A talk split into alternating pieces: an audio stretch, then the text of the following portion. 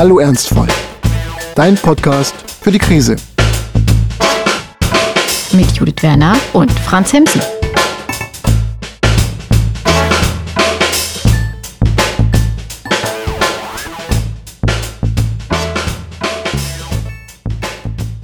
Hallo und herzlich willkommen an all die Wanderfreunde da draußen. Grüezi, liebe Städtetouristinnen. Buongiorno, ihr Kulturreisenden.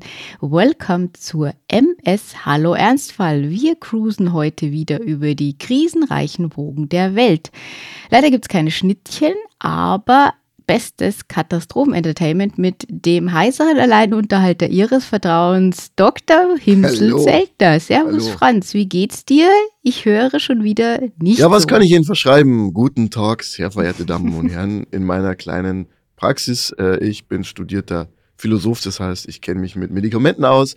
Es gibt heute im Sonderangebot Aspirin mit Salzwasser zum Gurgeln. Hm. Hallo. Ja, äh, ich, ich werde mich halt ein bisschen zurückhalten, wie so oft.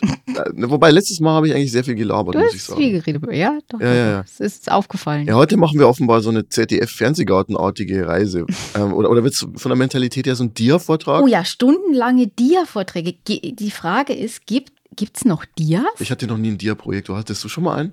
Ja, also ich, ich habe natürlich nicht, aber tatsächlich meine Eltern hatten einen und ich kann mich auch noch an Wir gucken Dias erinnern als, als Abendgestaltung sozusagen. Und zwar haben wir da immer Dias vom Hausbau geguckt. Bevor ich mich da lustig mache darüber, ehrlich gesagt, ich wäre total der Dia-Typ. Also lass es 1970 sein und ich wäre der Typ, der Freunde einlädt zu einem netten Essen Absolut. und dann, wenn sie schon die zweite Flasche Wein drin haben und, und sich nicht mehr, mehr wehren nee, können. und nicht mehr weg können und irgendwie klar ist, die sind jetzt schon 50 Mark in den Miesen, dann würde ich definitiv da so ein Dia-Projektor hinstellen, weil ich bin schon so der Fototyp, muss ich ganz ehrlich sagen. Ich habe einen gut gepflegten Fotostream. Ich kuratiere das. Das stimmt. Wenn ich ein Foto von mir nicht mehr finde, frage ich auch einfach dich. Und äh, insofern wäre ich schon auch der Typ, der, wenn man auf Reisen geht, Dias zeigt, wo, wobei es bei mir wahrscheinlich kurz wäre, weil ich mag es gerne, Fotos auszusortieren. Was ich hasse ist, wenn man so 500 Motive hat, die von, von denen 490 verwackelt sind. Wir brauchen überhaupt keinen Einstieg heute, weil wir, wir haben von vornherein darüber gesprochen. Es geht nämlich heute ums Thema Reise. Was hat Reisen mit Krisen zu tun? Darüber werden wir heute auf jeden Fall sprechen. Und Reise und Krise muss nicht immer was Schlimmes sein, es kann auch was Gutes sein, nämlich die Krise im positiven Sinne, im Sinne von Veränderungen, von Dingen, die neu kommen und die einen ins Nachdenken bringen. Aber zuerst dachte ich mir, äh, es gibt wieder mal Gelegenheit anzugeben und äh, das sollte ich dringend äh, nutzen. Mhm. Deswegen werde ich dir jetzt einen Vers vortragen, Ach, den du wahrscheinlich kennst, wahrscheinlich noch von Maxi, nämlich Andra ene pemusa polytropon hos malapollat planchte. Das war altgriechisch. Das war altgriechisch und es heißt, Sage mir, Muse, die Taten des vielgewanderten Mannes, welcher so weit geirrt. Ich mag das nochmal sagen, weil ich glaube, es waren ein paar Wörter, äh, die ich kenne. Sag nochmal. Äh, das Griechische oder das ja, Deutsche? Ja, im Deutschen kenne ich auch Die, die kennst du alle Wörter.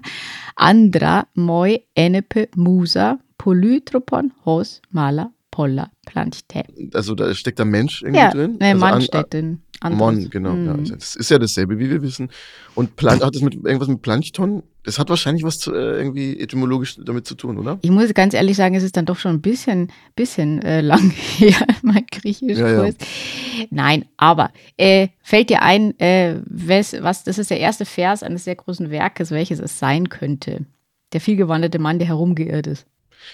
Also dann ist es möglicherweise halt äh, die Odyssee. Genau, das ist der erste Satz der Odyssee. Und äh, quasi der erste Reiseroman und in dem geht es halt gleich mächtig schief. Ähm, außer man sagt natürlich, der Weg ist das Ziel, weil unterwegs war Odysseus ja dann nur irgendwie relativ lange. Der Trojakrieg war aus und er wollte eigentlich nur nach Hause und ist dann so oft falsch abgebogen, dass er dann äh, irgendwie doch so ein paar Jahrzehnte gebraucht hat. Ich glaube zwei. War er 20 Jahre unterwegs? Vielleicht. Nee, vielleicht. Also zehn war ja der Krieg und dann nochmal zehn bis, bis nach Hause.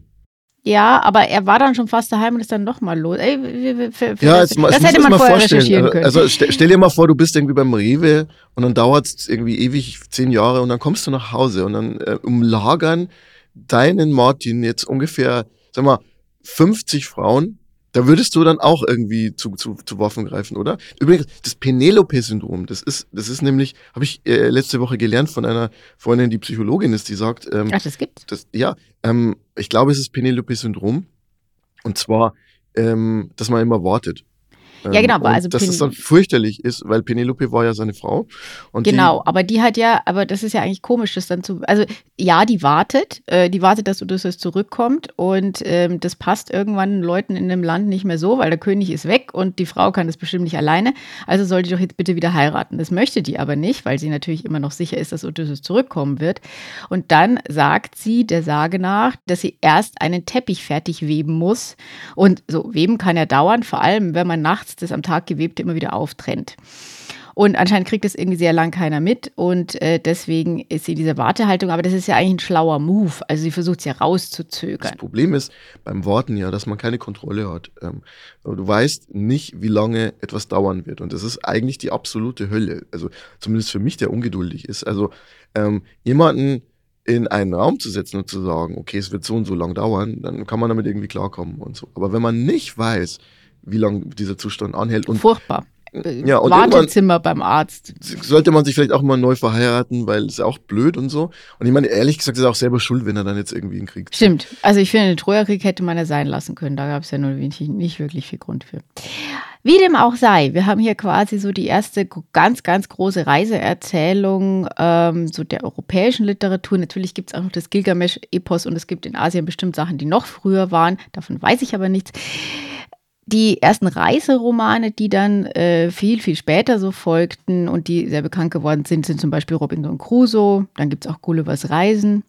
Es gibt auch Reiseliteratur, die so, also die schon auch Geschichten erzählt, aber eben nicht in Romanform ist, sondern mehr als Bericht äh, daherkommt, aber doch auch sehr viel fabuliert, wie zum Beispiel Goethes italienische Reise. die sich ja unglaublich gezogen hat, sodass das ja auch irgendwie auf 500 Folgen verteilt, äh, auch beim Einschlafen-Podcast immer vorgelesen Ja, wurde. also ich habe es ja noch nie geschafft, die ganz zu lesen. Ich habe mal so Ausschnitte gelesen, wie er am Gardasee zum Beispiel ist. Da wird er im Übrigen verhaftet, weil er äh, herumsitzt und Der Herr eine, Bur- eine, Ja, eine Burg abmalt und äh, das also quasi so Ehrlich der, gesagt, der heutige echt? Drohnenflug und dann ja, ist er du, ganz ehrlich, worden. ich bin mal im Pass, ich hatte mal eine neue Spiegelreflexkamera und dann war ich so stolz und wollte ich irgendwie was fotografieren. Bin ich nach Passau gefahren. In Passau gab es ein neues Einkaufszentrum und ich habe mich so gefreut, habe ein Foto gemacht und dann kam so ein äh, quadratischer Mann auf mich zu, sehr muskelbepackt und meinte, dass das jetzt hier nicht geht. Aber ja, was denkt ihr, dass ich jetzt einen Terroranschlag plane, dass ich, dass ich das jetzt verwende für meine persönlichen das war wahrscheinlich Einkaufs- auch vor Zeit der Stockfotos. Terroranschläge. Oder? ich war, ich, nee, ich glaube, ich, ich glaub, es hat eher irgendwie irgendwie kommerziellen Gründe und dann äh, habe ich halt ewig diskutiert und ähm, konnte mich äh, so durchverhandeln, dass ich auf dem Parkdeck, vom Parkdeck aus noch Fotos vom Dom machen darf. Ähm, für, aber nur für private Zwecke. Also insofern Goethe-Probleme. Eigentlich ist es das Goethe-Problem. Das Penelope-Syndrom und das Goethe-Problem. Du kennst sie alle. Ähm, sehr viel warten und Zeit verbringen kann man auch bei den Wanderungen durch die Mark Brandenburg von Fontane. Das sind sehr, sehr viele Bände und äh, weiß nicht, ob die bei deiner Frau gelegentlich als Reisebegleiterin vielleicht äh, irgendwie vorkommen, weil äh, die ist ja doch sehr viel am Wandern. Ja, also Anja ist ja tatsächlich nach Berlin gekommen wegen der Natur und ist, sie ist damit der einzige Mensch, der, einzige Mensch, der einzige Mensch. ähm, der das jemals gemacht hat, weil, ähm, aber es- was stimmt ist, es gibt sehr, sehr viele Seen. Also wenn jemand mal äh, in äh, Berlin und Umgebung unterwegs ist, es gibt ein tolles Buch, das heißt Take Me to the Lake, ist ein bisschen so ein Hipsterbuch, aber äh, man kann sehr ungestört auch äh, FKK-mäßig unterwegs sein. Äh, diese Tradition gibt's ja in Ostdeutschland. Und äh, ist alles sehr gechillt. Es ist nicht der Tegernsee, sondern es, man wird wirklich in Ruhe gelassen. An den Tegernsee kommst du ja wegen der ganzen Seegrundstücke quasi gar nicht Nee, überhaupt ran. nicht, Also überhaupt es ist nicht. Das ist wirklich komplett- sehr schwer, irgendwie überhaupt ans Ufer zu kommen. Starnberger See dasselbe wahrscheinlich, Mhm. ja, genau. Nee, nee, es ist das absolute Gegenmodell. Also da ist an einem Sonntag vielleicht mal noch eine zweite Person irgendwo am anderen Ufer und das ist es dann aber auch. In Vorbereitung für diese Folge habe ich auch mir ein paar Zitate zum Thema Reisen angeschaut und ähm, fühlte mich dabei dann auch gar nicht mal so klug. Ich habe nämlich von dem großen Schriftsteller Victor Hugo den Satz gefunden, und der kommt jetzt nicht auf Französisch, weil das kann ich beim besten Willen nicht aussprechen. Reisen ist in jedem Augenblick geboren werden und sterben. Und ähm, ich wollte dich mal fragen, hast du eine Ahnung, was er damit meint? Weil ich äh, sehe es eigentlich äh, nicht so. Ähm, das klingt ein bisschen übertrieben. Ja. Wenn ich mir dann so vorstelle, ich fahre mit dem Regionalexpress irgendwo hin, äh, dass ich dann so, sowohl geboren werde als auch sterbe. Aber ähm, also natürlich muss man schon sagen, dass die, die Reise ein Ort ist oder auch ein Gemütszustand, ein Geisteszustand, den viele Leute nutzen wollen, um sich neu zu erfinden. Und die Frage ist, ob das so gut geht. Ja. Äh, haben wir auch schon mal eine Folge darüber gemacht. Also diese Frage, kann man eskapistisch einfach nach Thailand oder nach, kann auch nach Indien fliegen und dann irgendwie da einen Monat bleiben und dann ist man ein neuer Mensch? Oder sollte man das, was man sucht, nicht vielleicht mehr so ein bisschen in sich selber äh, Ja gut, suchen? aber dabei hilft das Reisen ja vielleicht. Ja, vielleicht, genau. Was ich mit diesem Zitat noch in Verbindung bringen würde, ist so die, das, was man in, bei Jack Kerouac on the road, also unterwegs, sehr gut sehen konnte. Nämlich die Idee ist da tatsächlich, dass Reisen Geisteszustand ist ähm, und eben nicht eine Reise mit einem Ziel, sondern ich bin halt einfach immer on the road, sagt man heute auch noch so. Ähm, man fährt mit dem Auto vor allem durch dieses riesige Amerika und ähm, schläft mal hier, schläft mal da und äh, erlebt aufregende Dinge, hört Jazzmusik und ähm, betrinkt sich. Und, ähm, und fährt dann weiter, betrunken? Fährt dann weiter, weil keiner auf der Straße ist. Und früher war das ja nicht so mit äh, Verkehrskontrollen. Und Sicherheitsgurten und Airbags und. Aber in dem Zusammenhang, wer fest und flauschig hört, der kennt das vielleicht. Das ist so, eine, so ein Tipp äh, von Olli Schulz gewesen, nämlich The Man Who Wanted to See It All. Das ist eine Doku über den Weltenbummler Heinz Stücke. Und das so, so auch passt ganz gut dazu, weil bei dem war das auch so dass der die Reise eigentlich als Gemütszustand oder als Geisteszustand verstanden hat und nicht als Mittel zum Zweck, um anzukommen. Also der verließ Deutschland 1962 mit dem Fahrrad, nur mit einem Fahrrad und ein bisschen Gepäck und fuhr dann um die Welt und hat dann halt einen Weltrekord nach dem anderen irgendwie äh, geknackt und wollte aber nicht zurückkommen. Also ein Deutscher, der da irgendwo in der Provinz gewohnt hat und dann halt wirklich aufgebrochen ist und ist dann wirklich nach 50 Jahren zurückgekommen und ähm, das ist eine ganz, ganz tolle Doku. Wenn wir bei See It All sind, passt auch ganz gut zur nächsten Sentenz, die ich noch zu bieten habe, nämlich von der wunderbaren Susan Sonntag, die gesagt hat, ich war noch nicht überall, aber es steht auf meiner Liste.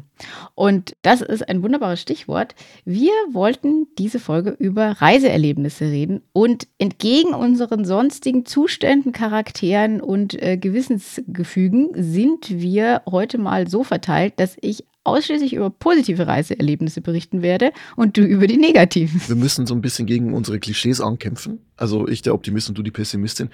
Was dazu kommt, ist auch, äh, ich habe gesehen, was du vorhast heute dass du von äh, New York und der UNO irgendwie reden wirst. Und dann dachte ich mir, so, ich muss jetzt mal hier Trübsinn in der deutschen Provinz dagegenhalten, weil sonst wird es zu Instagrammig und zu, oh, hier ist mein Infinity Pool und so. Und deswegen halte ich, ich halte dagegen mit Geschichten. Alles klar. Aber dann fange ich doch tatsächlich mit der, mit der UNO an. Ich war einmal in New York. Äh, ich hatte mir, als ich äh, da abgereist bin, dann wieder auch geschworen, dass ich bestimmt ganz bald wiederkomme. Das ist dann doch jetzt irgendwie 15 Jahre her. Das hat also nicht so geklappt, aber die Welt hat sich zwischendurch auch ein paar Mal gedreht ähm, in der Zeit. Warum ich da war, ich war bei, ähm, ich glaube, das habe ich hier auch schon mal erzählt, es gibt dieses National Model United Nations, das ist so ein Planspiel, das es erst, glaube ich, in den USA gab, inzwischen aber weltweit ist, in dem man die Rolle einer Delegation eines Landes, im Übrigen nie des eigenen Landes, sondern eines anderen, nachspielt, diese äh, Rollen vertritt in Komitees, äh, fiktive Gesetze und Erlasse und äh, sonstige, was macht die, macht die? Resolutionen? Resolutionen, das ist das Wort, das ich gesucht habe. Der Podcast mit der Wortfindungsstörung.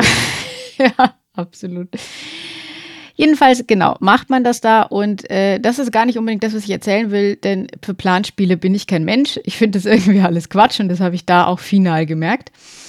Aber äh, tatsächlich war diese Reise. Du meinst, wenn es nicht wirklich um nukleare Katastrophen ja, geht, dann, dann bist du nicht zu motivieren? Nee, also ich war sehr motiviert, dass ich in der echten Generalversammlung saß, aber als dann in dem Hotel am Times Square, wo dann die äh, Rollenspiele stattfanden, da war ich dann irgendwie, ich wollte mit den Leuten reden. Aber sag mal, wer warst du denn? Welches Land warst du denn? Äh, Peru. Peru. Ja, ja, gut, das klingt jetzt Ja, ähm, und ich sollte irgendwie, gesehen. ich sollte das äh, Truck -Tra Trafficking, äh, also ich sollte dafür sorgen, dass es nicht zu strenge Regeln für Drogenhandel gibt, weil, ne, ja. Aber äh, tatsächlich fand ich einfach die Menschen, die da waren, sehr viel spannender. Ich erinnere mich noch an Rhonda aus ähm, Georgia, glaube ich. Und so. Und ich fand diese, diese Leute einfach aufregend und, und dieses Planspiel war mir ein bisschen zu doof. Aber äh, nicht nur der Moment in der echten Generalversammlung zu sitzen, sondern tatsächlich auch in New York zu sein, den fand ich wirklich, äh, wenn ich jetzt, den fand ich toll. Gut, praktisch jeder, der nach New York findet, findet es da toll. Aber wenn man sich die ganzen Filme und vor allem Serien, die jetzt durch die Streamingdienste ja auch noch mehr unsere Popkultur prägen, anschaut, dann merkt man eben schon, dass ganz, ganz viel einfach tatsächlich immer noch in New York spielt.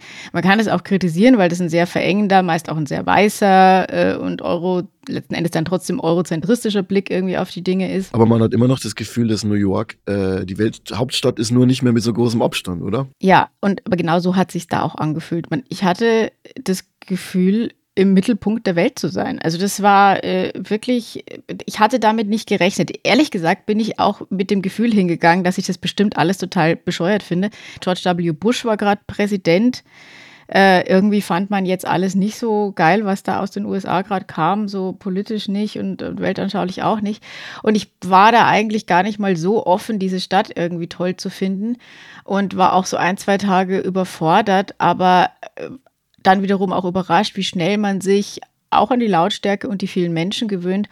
Und einfach das Gefühl zu haben, diesen Ort schon so gut zu kennen, fand ich sehr, sehr spannend, weil und wir reden natürlich nur von Manhattan und nicht von den anderen Bezirken. Und mir ist völlig klar, dass das nur ein touristisches Bild von New York ist. Aber es ist trotzdem das, dass einem auch aus eben all diesen Serien so vertraut vorkommt.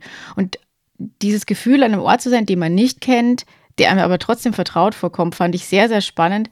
Und, ähm, und da wird sich jetzt meine Mutter beschweren, dass ich das erzähle, aber wir haben dann einmal telefoniert wegen der Zeitverschiebung, was bei ihr, glaube ich, irgendwie schon gegen Abend. Und ich sagte, Mama, ich bin gerade im Central Park. Und sie schrie ins Telefon, um Gottes Willen, Kind, pass auf, da werden Leute umgebracht.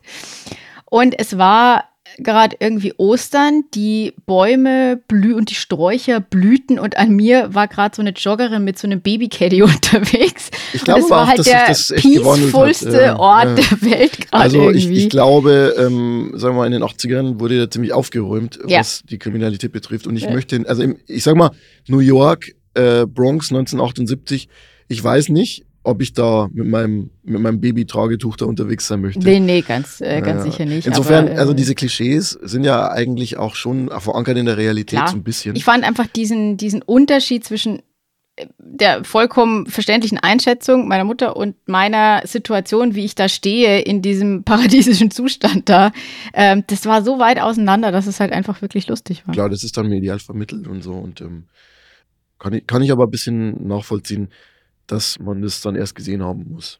Das war mein New York-Erlebnis. Ähm, Sehr, sehr posch. sehr, sehr positiv. Mhm. Ich erwähne jetzt nicht, dass ich dann da noch in einer Notaufnahme war wegen einer Lebensmittelvergiftung aus Chinatown. Aber bis dahin war es wunderbar. War das, dann, war das dann so ein mit Peru verfeindetes Land, das dich vergiftet hat? Ich weiß es nicht. Es, äh, nee, äh, tatsächlich war es, äh, dass ich an einem Moment nicht gesagt habe, dass ich gern ein Mineral geschlossenes Mineralwasser hätte und stattdessen habe ich dann äh, Leitungswasser mit Eiswürfel bekommen und die standen wahrscheinlich neben dem Fleisch. Mhm. Und da war es um mich geschehen. Ich muss jetzt kontern, ja. Also das war jetzt der Plan. Absolut. Kleine Reisen durch Deutschland in den letzten Jahren, bei denen ich mich einfach nicht gut gefühlt habe und ich so das Gefühl hatte, wo bin ich denn hier eigentlich äh, gelandet? Die erste Geschichte stammt aus München, äh, also eigentlich noch nicht Provinz. Ähm, und ähm, zwar aus dem März 2010. Es war sauglatt, es war Winter. Ich hätte bei der Fahrt dorthin fast einen Unfall gebaut. Ich weiß es noch wie heute. Ich hatte einen Bremsweg von 100 Metern in der Stadt gefühlt. Okay, das ist übertrieben, aber ähm, ähm, und ähm, ich habe ich hab halt versucht, ähm, als Student äh, nebenher so Seminare zu machen, ähm, jo- journalistische Seminare, weil man sagt ja immer, wenn man nur Philosophie studiert, dann wird man nichts. Man muss irgendwie auch Praxisrelevantes machen.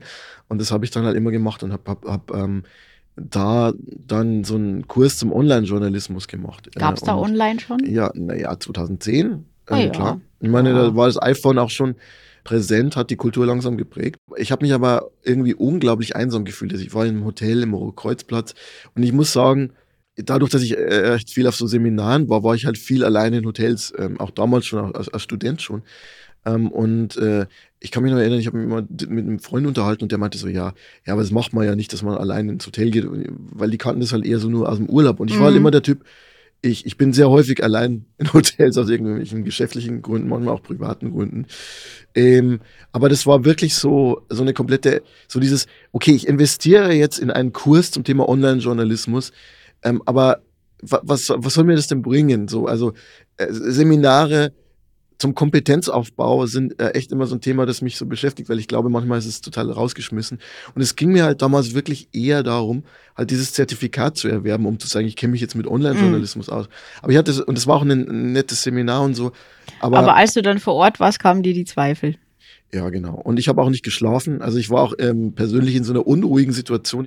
Und ich musste dann halt am nächsten Tag gleich weiter nach Nürnberg, wo ich wieder ein Seminar gemacht habe, zu irgendeinem anderen journalistischen Thema, das mir irgendwie inhaltlich nichts gebracht hat, aber was ich irgendwie so machen wollte, um dieses Zertifikat zu bekommen. Das war so ein bisschen der Modus und das klingt jetzt so lächerlich, aber wenn man halt Anfang 20 ist, versucht man halt doch irgendwie auch Referenzen zu sammeln, weil man zeigen will, okay, ich bin es wert, irgendwie eine Chance zu bekommen. So, das war so das Grundgefühl. Und heute kann man natürlich sagen, ey, ja, ich mache das Seminar nicht, also es bringt mir mega, mega viel. Ja, aber damals gut, aber, so, ja, aber das waren auch, finde ich, ein bisschen andere Zeiten. Also das, äh, diese ganze, wir, wir sind ja wirklich in dieser Generation Praktikum auch irgendwie dann da so groß geworden. Da, ich hatte das nämlich lang nicht gemacht und dann habe ich am Ende des Studiums, als mir plötzlich auffiel, dass das, also dass gute Noten im Studium einem bei den Geisteswissenschaften gar nichts bringen, habe ich dann irgendwie hektisch angefangen, irgendwelche Praktika zu machen. Und damals war wirklich dieses Ding, äh, mach am besten fünf, am besten alle unbezahlt und am besten in New York, London und Paris. Also es ist äh, gerade beim Journalismus war es irgendwie völlig irre.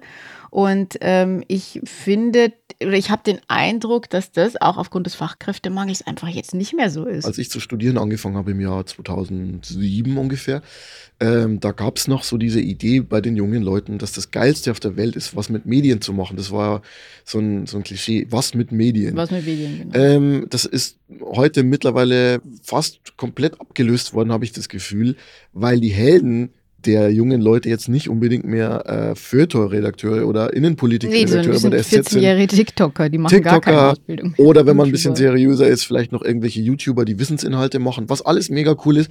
Und wenn ich so jung wäre, würde ich wahrscheinlich auch mich für die Leute interessieren, die halt gute Inhalte machen, aber halt irgendwie zeitgemäß. Aber damals war das halt wirklich so, Journalist war einfach der geilste Beruf der Welt, äh, für mich, absolut. Und ähm, das heißt, man hat das Gefühl, eigentlich hat man nur eine Chance, wenn man halt wirklich unglaublich viele Referenzen sammelt und irgendwie alles macht, was geht. So dieses, okay, ich weiß jetzt nicht, was das bringt. Ich bin jetzt mal hier in irgendeinem Seminar. Ich kann kaum mich wach halten, weil ich irgendwie nicht geschlafen habe. Äh, es ist kalt, es ist unangenehm und äh, die Chance, dass es irgendwas bringt, ist sehr klein. Und ähm, ja, zweite Geschichte, auch so ähnlich, auch ein Seminar. also äh, wie gesagt, viele Seminare. Ich habe ich hab, ähm, quasi die Promotionsförderung gemacht äh, oder bekommen von der Friedrich-Ebert-Stiftung. Eine ganz tolle Stiftung, der ich sehr viel zu verdanken habe. Da war ich auf einem Einführungsseminar im September 2014 und nichts gegen dieses Seminar. Äh, die Geschichte war nur deshalb negativ, weil ich in einem sehr schwierigen Zustand in meinem Leben war. Äh, und zwar hatte ich eben ein Stipendium. Und meine Aufgabe war ausschließlich, ein Buch zu schreiben, also eine, eine Doktorarbeit zu verfassen und sonst nichts. Und das heißt, ich hing unglaublich in der Luft. Ich hatte kaum Struktur. Also ich, ich meine, ich bin dann schon in der Lage, mir selber so ein bisschen Struktur zu schaffen. Das Problem ist aber nur, äh, wenn du eine Aufgabe hast, die du nur von vier bis fünf Stunden am Tag wirklich erledigen kannst, weil dann die Konzentration einfach fehlt, dann hängst du allgemein schon mal ein bisschen mehr rum. Ähm, das war so der Grundzustand. Und äh, das Problem war dann allerdings auch, dass dieses Seminar eben nicht in Bonn stattfand, wo sonst immer viele Ebert-Stiftungsseminare stattfanden, sondern in Bad Münstereifel. Und Bad Münstereifel, ich weiß nicht, ob man es kennt. Nee. Äh, also, okay. ich glaube, die älteren Semester kennen das vielleicht noch, weil sich damals äh, Willy Brandt und Wehner äh, da getroffen haben und haben sich so überlegt, äh, wann Brand jetzt zurücktreten soll wegen der Guillaume-Affäre. Das war 74. Warum haben sie sich da getroffen? Weil das so ein, so ein dystopischer Ort ist? Oder? Es ist halt einfach ein Ort, der nicht so weit weg ist von Bonn. Äh, und da gab es halt wahrscheinlich so ein Seminarhotel, so eine, wo man sich in, in Klausur begeben konnte. Das ist halt einer dieser Orte, äh, die man dann vielleicht aufgesucht hat. Ähm, aber also es ist halt äh, südwestlich von Bonn gelegen äh, ich war eben in einem Zustand, wo ich mich ohnehin schon einsam und ein bisschen hilflos gefühlt habe. Und ähm, dieses Bad Münstereifel ist halt für mich gewisserweise ein dystopischer Ort. Das ist, man muss sich vorstellen, so ein, so ein ähm, Hügel, oben ist, ist, ist, die Seminaranlage, ich ging dann immer runter ins Dorf und dieses Dorf ist so eine Disneyland-Version von einem, einer kleinen Stadt. Also alles viel zu hübsch, viel zu poliert Und aber auch nachts ist natürlich komplett überhaupt nichts los und ich ging dann durch und hatte das Gefühl, ich gehe durch so eine Filmkulisse. Es war eine eher einsame Zeit in meinem Leben. Dann kam dazu, dass es für mich nur ein Doppelzimmer gab mit irgendeinem äh, random Anwalt aus sonst irgendwo. Und ich, lag dann halt da irgendwie in, äh, mit dem, im, im, also nicht im Bett, aber so, es waren zwei Betten nebeneinander. Und es war auch so entfremdend irgendwie. Äh, und ich hatte das Gefühl, eigentlich mir gedacht, äh, dass die Zeit vorbei ist, wo ich mit random Leuten in, in, Zimmern schlafen muss. Ähm, hat sich also ergeben, das war jetzt auch nicht tragisch, aber das trug noch so bei zu diesem, was mache ich hier eigentlich? Was, was zur Hölle, ja. Genau. Und dann kam noch dazu, dass ich mir irgendwie nicht sehr sicher war, ähm, wie das mit der Forschung überhaupt geht, weil, äh, ich sag mal, die Philosophie ist ja eigentlich ein sehr streitlustiges äh, kle kle kleines äh, Völkchen oder eine kleine mhm. Disziplin äh, oder große Disziplin, je nachdem, wie man sieht. Ich war aber da zusammen in diesem Einführungsseminar ins wissenschaftliche Arbeiten mit äh, Physikern und so und ähm, unterschiedlichste Disziplinen, Soziologen, Juristen. Ebenfalls ähm, haben wir dann dieses wissenschaftliche Diskutieren geübt und ich war der Erste an der Reihe. Und der Seminarleiter kam auch aus der Philosophie. Und äh, dann haben wir uns halt wirklich ziemlich gebettelt. Und ich weiß noch, dass er dann so gefragt hat, ja, und aber es ist eine schöne These, die Sie da aufstellen, aber was sind Ihre wissenschaftlichen Gewährsleute? Also auf wen beziehen Sie sich? Und ich habe dann halt äh, in meiner Überheblichkeit gesagt, ich brauche niemanden, auf den ich mich beziehe, weil es meine eigene Theorie ist. Und dann ah. er so, ah. wow, wow, wow. Und, und alle anderen schon so, oh, was, was geht denn jetzt hier ab? Ich dachte, wir reden jetzt einfach nur über unsere Forschung. Was, der nächste, der dann, der hat dann so, ich, ich, ich erfinde neue, bessere Batterien, wo, wo einfach keine Diskussion stattfinden muss in dem Sinne, äh, dass das jetzt irgendwie kontrovers wird. Und in der Philosophie wird es halt dann so schön kontrovers gleich. Und ähm, ich, ich glaube, der Seminarleiter fand es auch ganz gut, dass er mal so ein bisschen herausgefordert wird, aber ähm, die, die Leute aus anderen Disziplinen kannten das halt einfach überhaupt nicht und dachten sich, was geht denn jetzt hier ab? Naja, jedenfalls hatte ich so auch das Gefühl, mich so ein bisschen ähm, über meine kratzbürstige Art ins, ins Abseits zu schießen.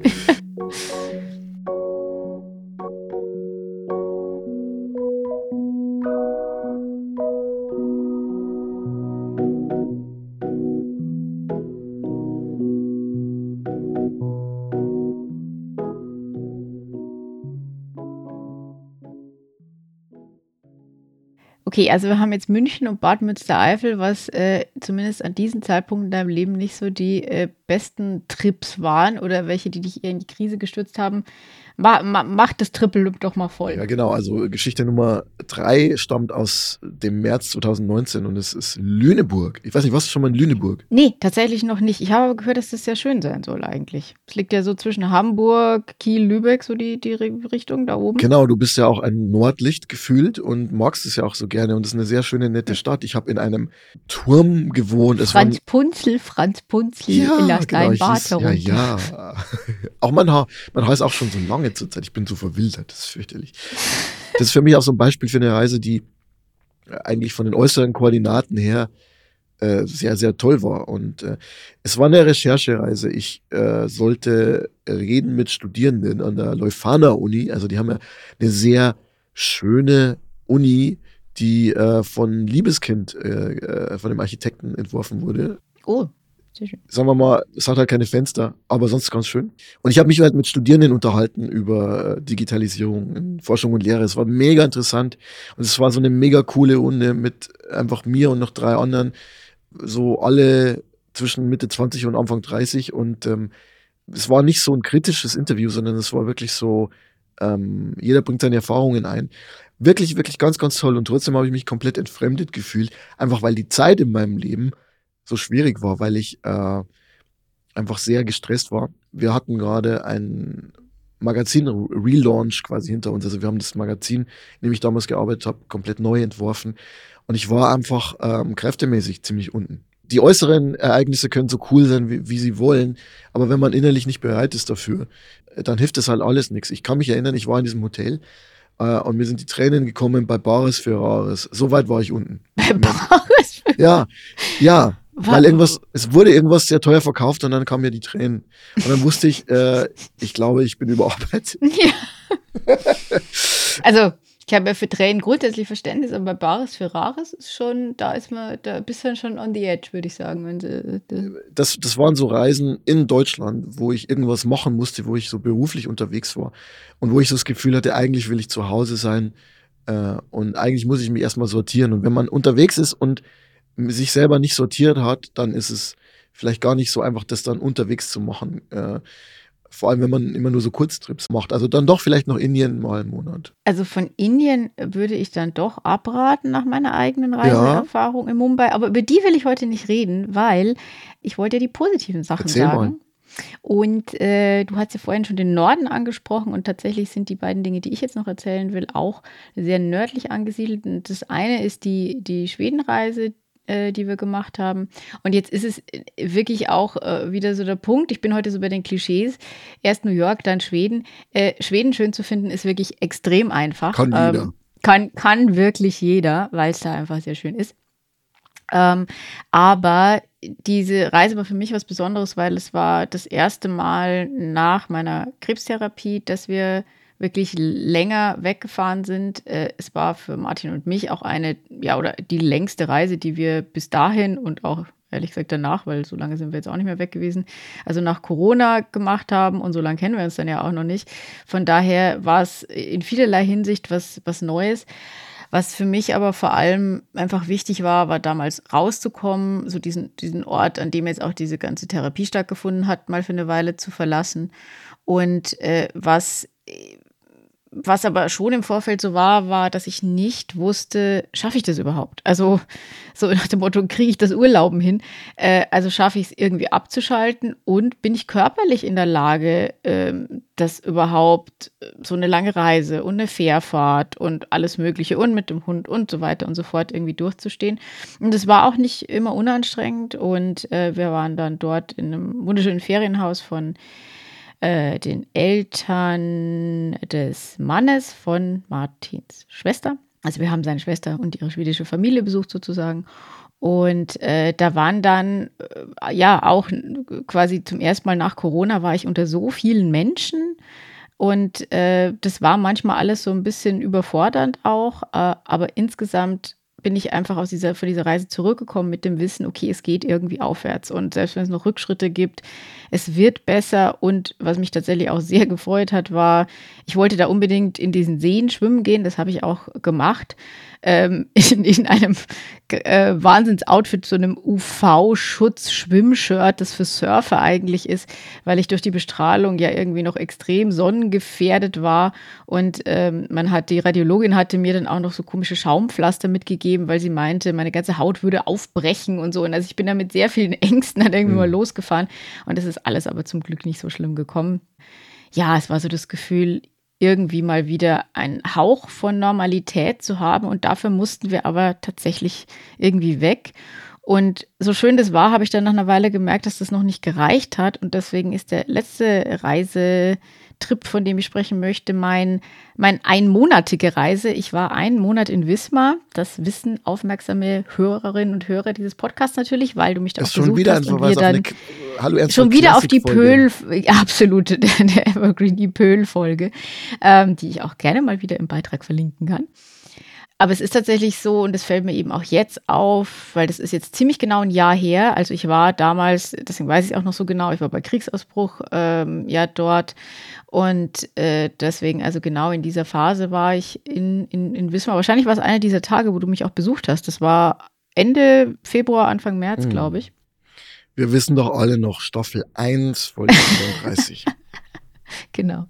Und ähm, ja, diese Erfahrung wirkt tatsächlich in vielerlei Hinsicht immer noch nach und ähm, wir wissen eigentlich nicht so genau warum. Also, dass es wichtig für mich war, dass es mir gut getan hat, dass es auch mal gut war, allein zu sein, auch mal für ein paar Wochen, glaube ich, war sowohl für Martin als auch für mich äh, wichtig, dann mal auch den Abstand irgendwie zu haben nach dieser ganzen Eingesperrtheit durch Corona und Krebs. Aber trotzdem gibt es so einen Teil, von dem ich eigentlich nicht, also ich, ich kann mir nicht, mir nicht genau erklären, was passiert ist, aber irgendwie wurde in diesem Monat schon so ein bisschen so ein Schalter umgelegt. Seitdem bin ich deutlich sportlicher, seitdem bewege ich mich mehr und ich habe auch im Kopf so das Gefühl, dass die Therapie für mich, also ich meine, das Thema ist ja nie beendet, schon allein auch wegen der Tablettentherapie nicht, aber trotzdem so dieses Akuttherapie-Thema, das eigentlich im Juli vorher zu Ende war, hat für mich erst so sechs Monate später in Wismar dann irgendwie mal geendet.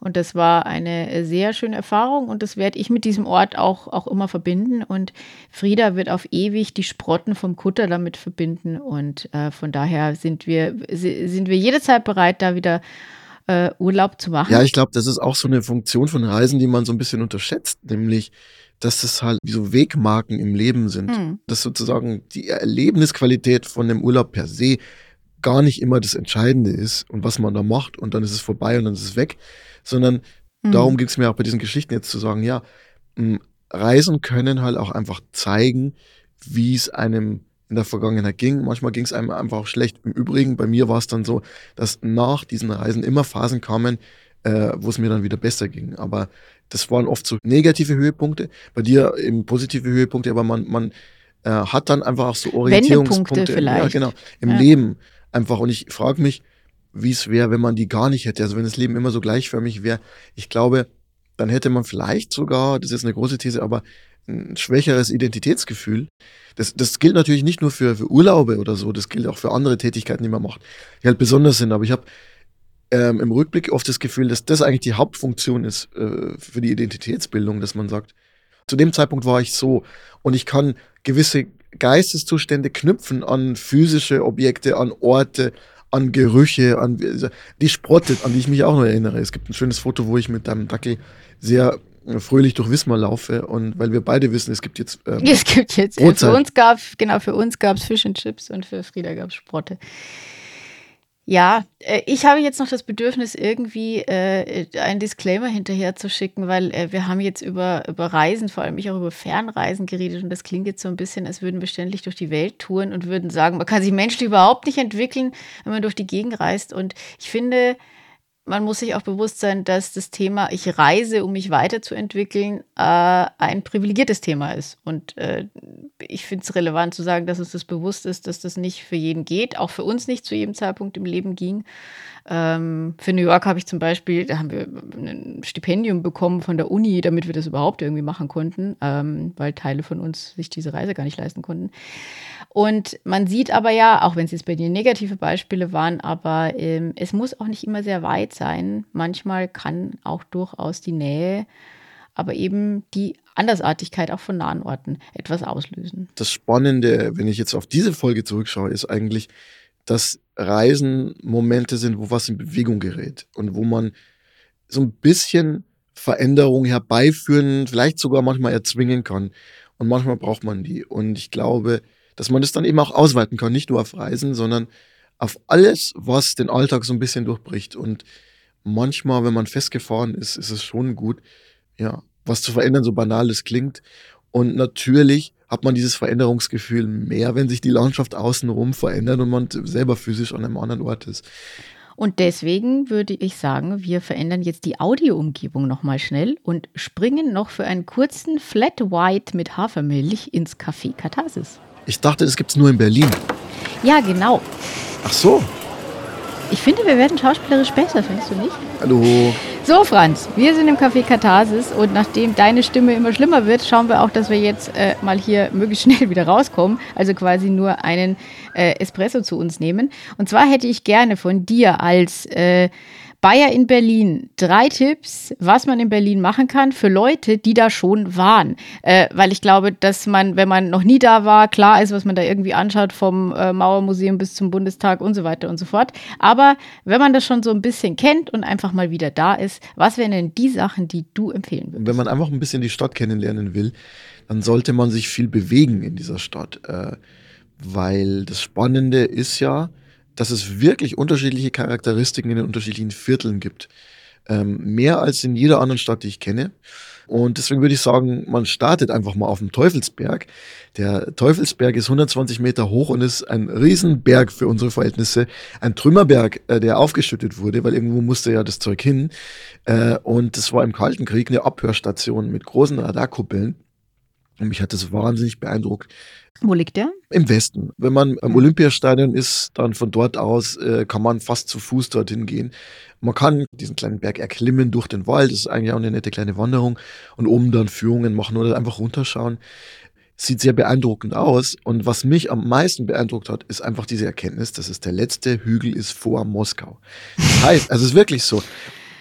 Es hat eine erschreckende Aktualität. Genau, also da wird einem geopolitisch halt bewusst, ja, okay, so weit ist Russland hier nicht weg und man kann von dort quasi runterschauen auf Moskau und das wurde auch wirklich gemacht.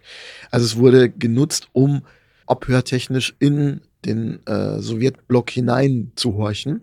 Und äh, da würde ich anfangen, weil kann man schön runterschauen. Äh, dann würde ich nach äh, Charlottenburg fahren. Das ist ein Stadtteil auch im Westen. Ich würde äh, Mittagessen bei Rogatski Delikatessen.